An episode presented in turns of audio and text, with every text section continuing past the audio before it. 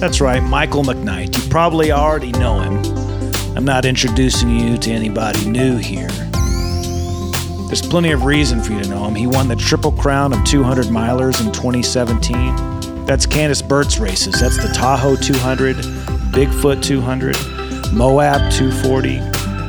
He got first place in the Zion 100 in 2018.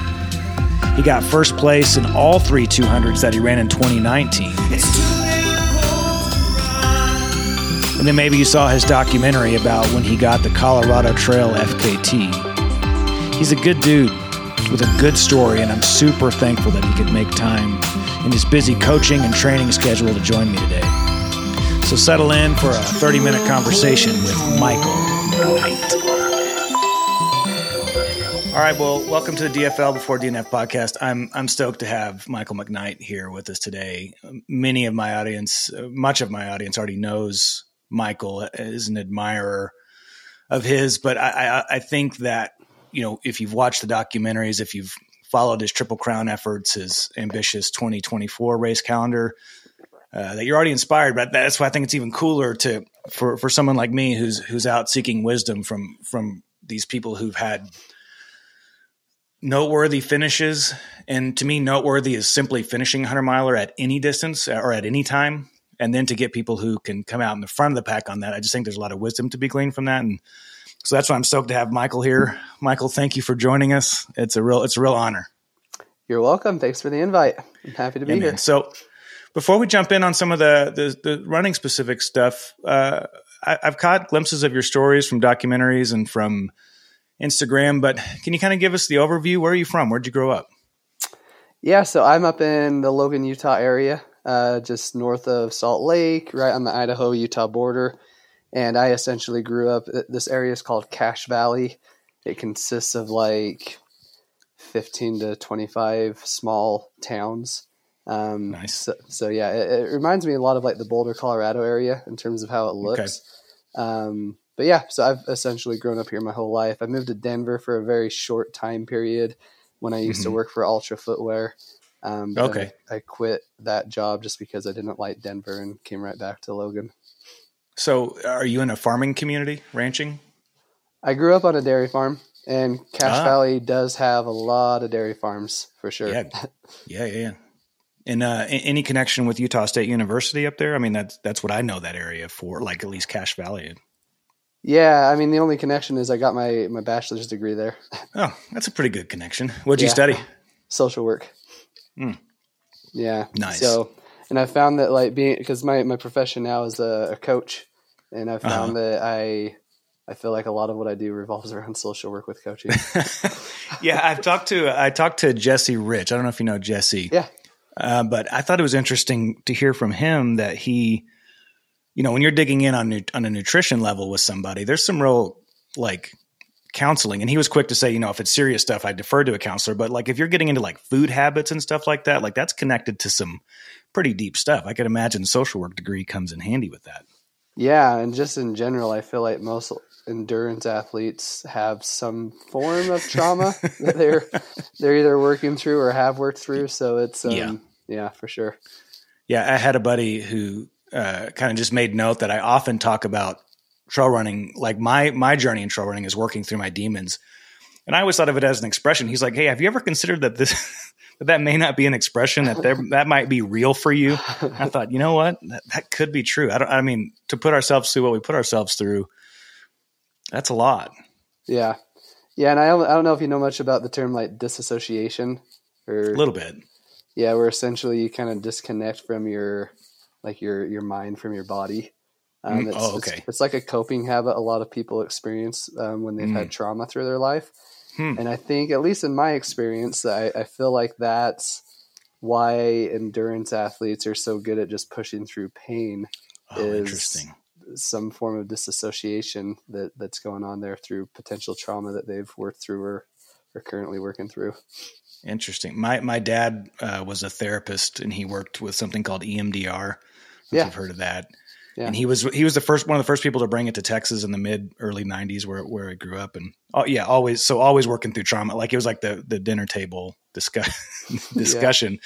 Yeah. Uh, but yeah, I, you know, I think you know it's interesting to see like ultra runners turn leverage that into at least on some like on a micro level, leveraging it into success on the trail but I mean, ultimately, I think when we what we want for humanity is whole, more whole humans. Yep. and you know, maybe maybe that lessens the performance on the trail, but makes them a more whole person. And I think maybe that's what some of us are looking for out there.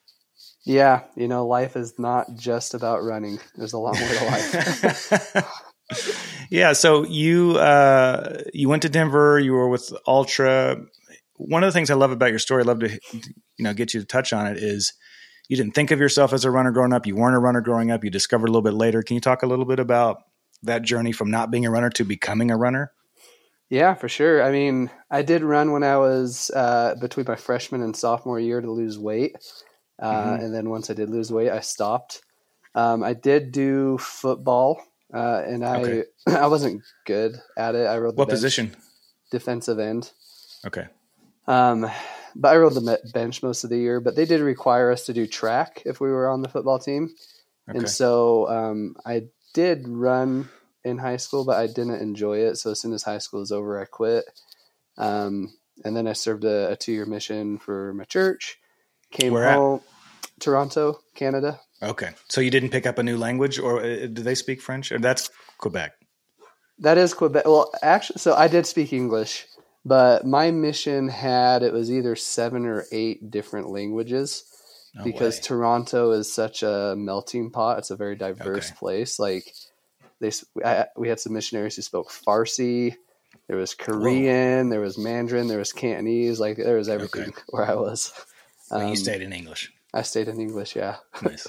um, but yeah, so then I came home and um, I, I, came home just after the semester started at Utah State. So basically, I had four to five months of not really anything to do. So I just mm-hmm. started running to get into like a, you know, I was trying to get like a routine going for myself. And what year would that have been? 2012. Okay. Or no, sorry, 2011. Um, so yeah, so I just started running, developed good habits, and I ended up starting to like it at that point. I don't know if it's just because I was a little bit older or yeah. whatever. Um, and then most of the people who know me know that about a year after I got home from my mission, I broke my back in a skiing accident. Mm, and yep. the the diagnosis or the prognosis, I always get those two words mixed up, but basically I was told I'd be in bed for months and that I shouldn't even consider running for about a year. Um, and the recovery went by just so much faster than the doctor said it would. And so basically I, I, lost I lost you there for a second. You, I lost you at the word prognosis, and and now you're back. I, am sorry about that. Can you start back there? Oh yeah.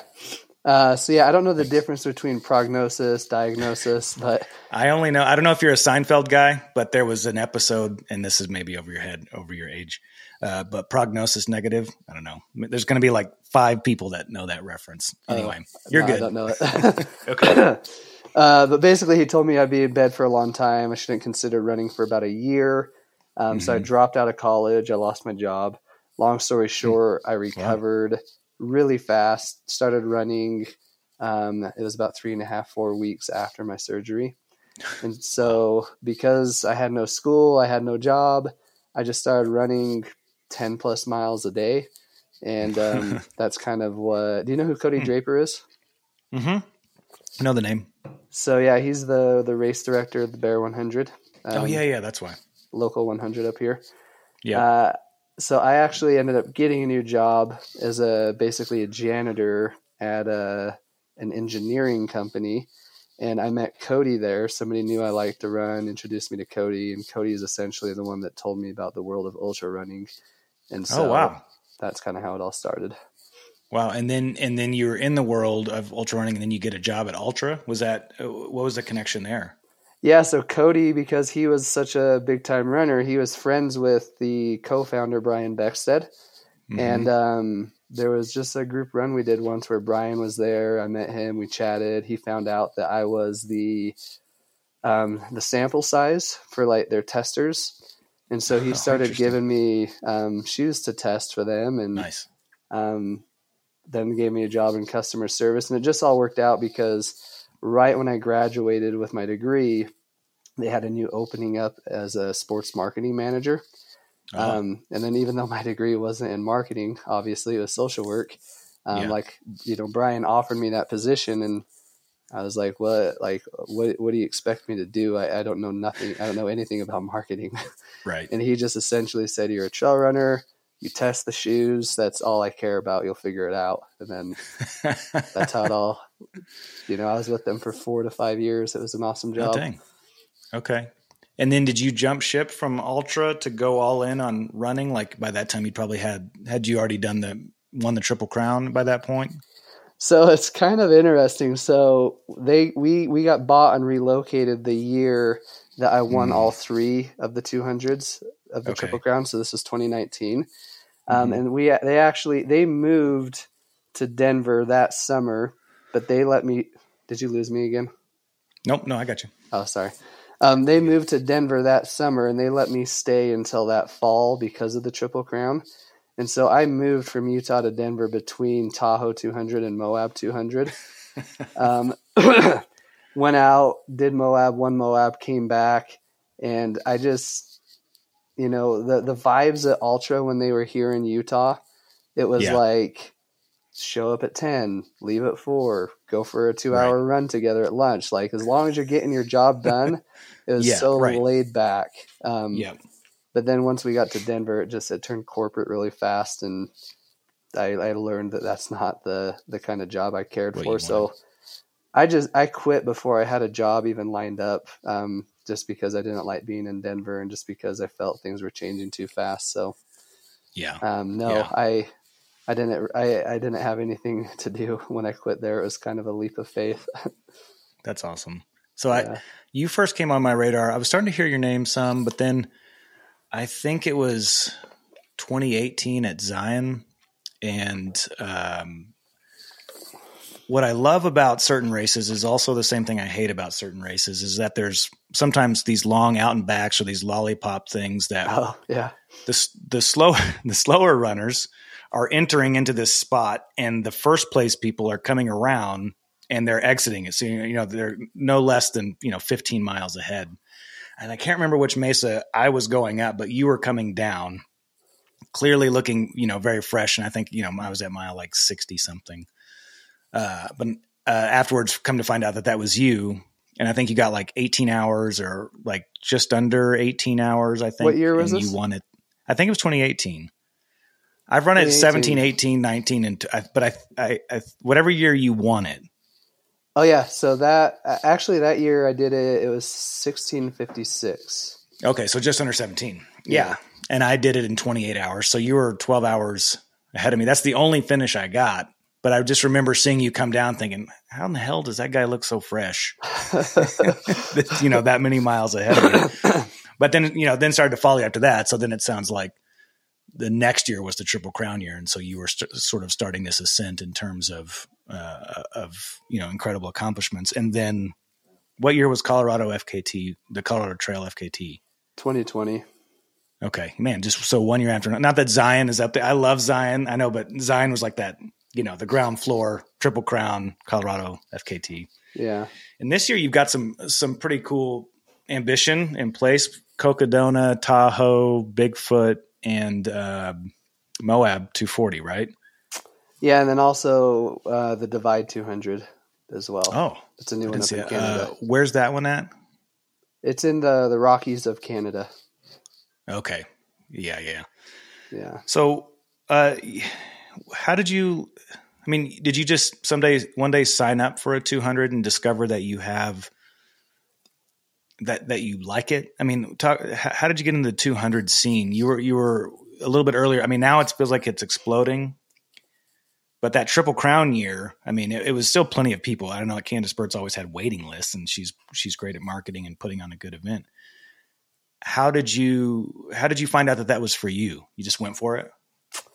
Yes, I mean, I did the Triple Crown in 2017 as well. I don't know a lot okay. of people. I don't know if they realize that or not, but um, that I basically just did Bigfoot in 2017 to see if I could do it, and that was the first ever year of there being a triple crown. And so Okay. after I did Bigfoot, um, I still like I signed up for Tahoe and Moab like a week after finishing Bigfoot, just because Bigfoot went so wrong, and I wanted to see if I could do better. Wanted to fix it. yeah, I wanted to fix it, but all three of those races ended up pretty terrible. Um, I just Hmm. had a lot of issues, but I still got like the overall win for the Triple Crown that year in Okay, that's what I- 2017. Yeah. Yeah. And so, um, I mean, it wasn't much longer after that. I was like, okay, I'm going to take a year off, which was 2018, the year that I did Zion. Um, I'm going to take 2018 off, and then in 2019, I'm going to come back and do the triple again, just because Mhm. like I had so much go wrong. I just want to see how much better I can do if I like try to like figure out how to fix what went wrong. And so I had no intention. Like my only goal that year was to so like I fin- in 2017 I finished Bigfoot in 72 hours. Um, Tahoe was 67 hours and Moab was 68 hours. And so my goal is just to try to go sub 60 for all three of those races in 2019. And then I just happened to win all three that year. Like I, I had no, the only race I wanted to win that That's year was right. Moab just because that was like, okay, I've won Bigfoot, I've won Tahoe, I, I got to try to win this one too. But Yeah. like Bigfoot and Tahoe, I had no intentions of winning it. I was just trying to better myself. So that's Yes. kind of what happened. Like I just tried seeing what I could do, found out that I was like that was the distance that I do best at, and so now that's Yeah. kind of the distance I focus on. Yeah, and uh, okay, so it's important to call this out. That's what because I remember 2017 sounds familiar. Now I remember what was unique about 2019 that you won the Triple Crown, but you got first place in each race. So you said that you glazed over. I just wanted to call that out, like how special of a year that was. And um, I did get some form of course record at each race too that year. Um, Amazing. wait, wait, maybe I didn't. I don't remember if I I don't remember if I did at Moab, but I did at Bigfoot and I did at Tahoe. Nice. Yeah. So, but yeah, Are it they still big year. standing? Um, Bigfoot is so when I say some form, um, Yeah. So Candice, I don't know if she still does it. Well, she can't because it's not a, a loop right now because of the course got destroyed by a fire. Oh, But okay. when she was doing the loop at Tahoe, every I think it was every five years she would reverse directions. Mm, And so Kyle Curtin, the year Kyle Curtin and Courtney Dauwalter raced Tahoe, and Cor- Kyle beat Courtney by like 20 minutes or something. yeah. That was the year that she reversed the loop. Okay. Um, Kyle ran it in 49 hours and something minutes. Um, the next year I won it, it was the normal way, and I did it in 50 hours. So I have the course record for the normal way, but for like overall, like fastest person to run the Tahoe 200, Kyle Curtin still has it, but it was in the opposite direction. I see. Yeah, yeah, that matters. I mean, that's like that's Hardrock vibes, you know, as Yeah. well. Like people having records in one direction, not in the other. Yeah. And then Moab, I Um, do have the snow route course record. Um, in 2021, I ran it, and there was a snow. It was that was the year that the DC Peaks had to like rescue everybody off the mountain. You know that race in Salt Lake. I'm sorry, I lost you there. You said in 2021. In 2021, I ran Moab again, but it was a snow year. Um, Okay. She had to alter the course a little bit, and so I ran. Yes, I remember that. I have the course record for that route, but for the actual normal route, Jeff Browning has it Okay. Did he did he just get it? in 2022. Okay. Okay. Yeah. So I mean, and on some levels, this this transitions nicely. Um, you know that my my story is I love the hundred miler. I, I mean, I love it. I love the two hundred miler. And I interviewed Candice recently, and she was trying to sell me that on even though I haven't had successful hundred mile attempts, that I just need to jump jump from the hundred to the two hundred. But uh, you know, I've I've I've tried eight times and I've finished once. And there's a story on all of them, and maybe some of the reasons are justified and some of them aren't. Ultimately, my issue, uh, my consistent issue, is mental weakness, and so this is something that I'm working on. But the the wisdom that I'm seeking, you know, from you specifically, I mean, the look on your face that is captured on photo sometimes late race, like or even the Colorado that that great documentary of the Colorado FKT, you know, you, you, the look on your face is that like you're you're done, like you're over it, and then you stand up and go. you know what I mean? Yeah. When I get that look, it, it it's legit over. so, what I'm curious about, and you can take this any angle that you want, but it's a very broad, very general question. But how do you keep going? Yeah. When when you're in that space, how do you get up and keep going? Yeah, this, this is um this is a deep question. um, I mean, one of the things, and I know that not everybody can do this, but I, I honestly believe a lot of that comes from just growing up on a dairy farm because mm. I had that face a lot on the dairy farm. Like being up at two thirty in the morning after being yeah. out till midnight with my friends. Like the last thing I wanted to be doing was milking the cows, feeding the calves, mm. moving pipe, hauling hay. Um, oh, that's good. Yeah. So I, I just grew up with having that face from just being tired and wasted, but just like, well, this is my life, so I just I got to mm. do it. So I think a lot of that mental I don't want to say toughness, just mental like acceptance yeah. just like accepting like this is just how it is right now. I'm tired, I'm exhausted, I hurt, but I just got to get the job done, so I'm going to keep going. So, mm. I think just like just accepting it is a big part of it. um but for me too and again this is like you know i get I, I have these conversations a lot with the people that i coach just yeah. talking about the why and what are you going to do when you hit mile 80 of a 100 and you're mm-hmm. done like how are you going to get through it like that's got to come from within it doesn't matter what i do but yeah. for me like i just I, I, I go back to when i broke my back and mm. i i mean when i broke it i was up on a, a, a mountain a local ski resort um, so by the time the ambulance got me drove me back to the hospital like i had a few hours to reflect and. I I had a lot of concerns that you know like being paralyzed was on my mind. Mm, um, I bet. So being in that state and then being told by the doctor like hey you have to stay in bed for up to a year you can't run like all that stuff like being in that position um mm. like has kind of changed my the outlook. doctor said a year well he told me i'd be in bed for half a year roughly but i couldn't okay. run for a year and then to recall earlier in the interview, did you say you were running three to four weeks later? Yes. Okay. Just yeah. just want to call that out. Okay, go ahead. um, so yeah, being in that position, I'm just like, you know, whenever I'm out there suffering, I try remembering all those feelings, try remembering mm. like being in a spot where I was concerned about being paralyzed, never being able to walk again, and then being told I couldn't run for up to a year. Not good mm. feelings. And so I just try reminding myself, like, yeah, it sucks. I'm in a lot of pain right now, yeah. but I would much rather deal with this kind of pain and go mm. run 500 miles and try to set a record on the Colorado Trail than yeah. being late, like being laid yeah. up in bed and like, you know, mm. essentially choosing what kind of pain I want to be in. Like, is is there an element of like uh, of uh, is is that coming from a position of gratitude in some ways. Yes. Yeah.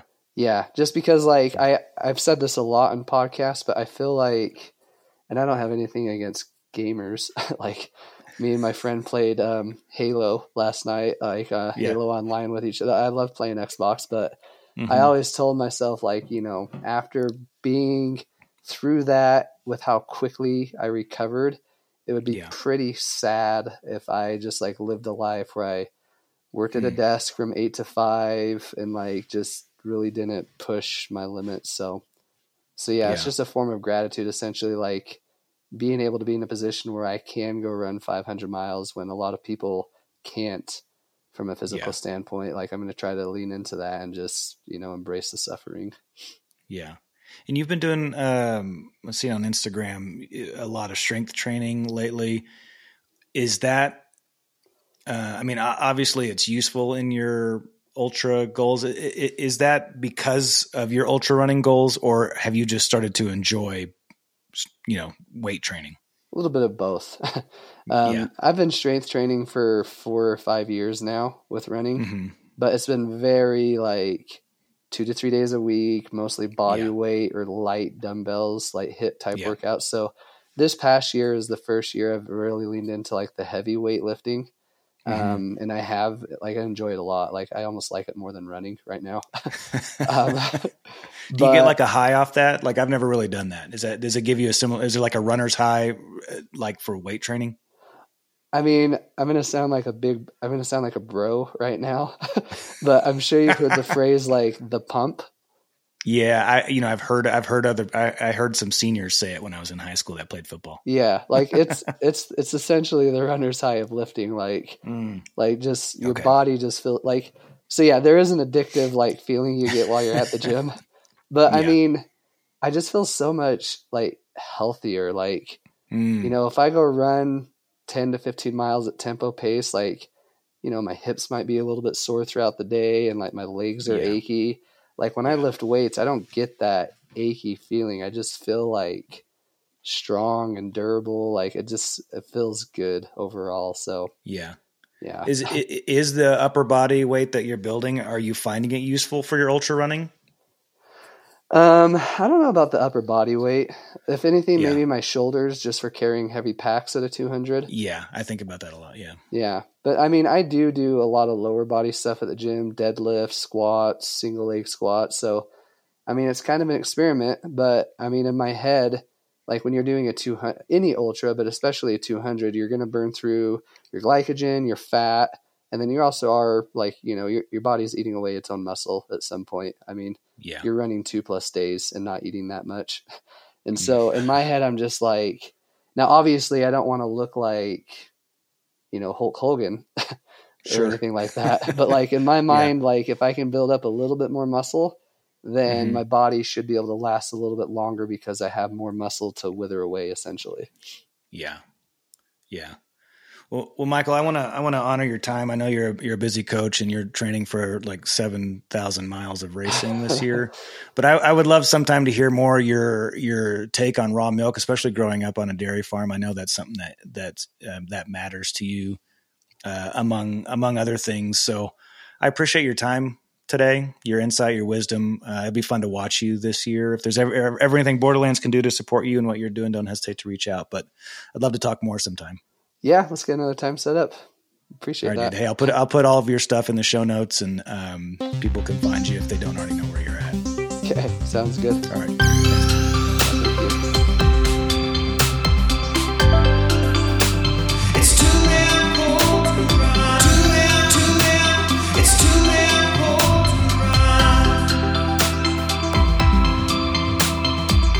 too damn cold to run. Too Center.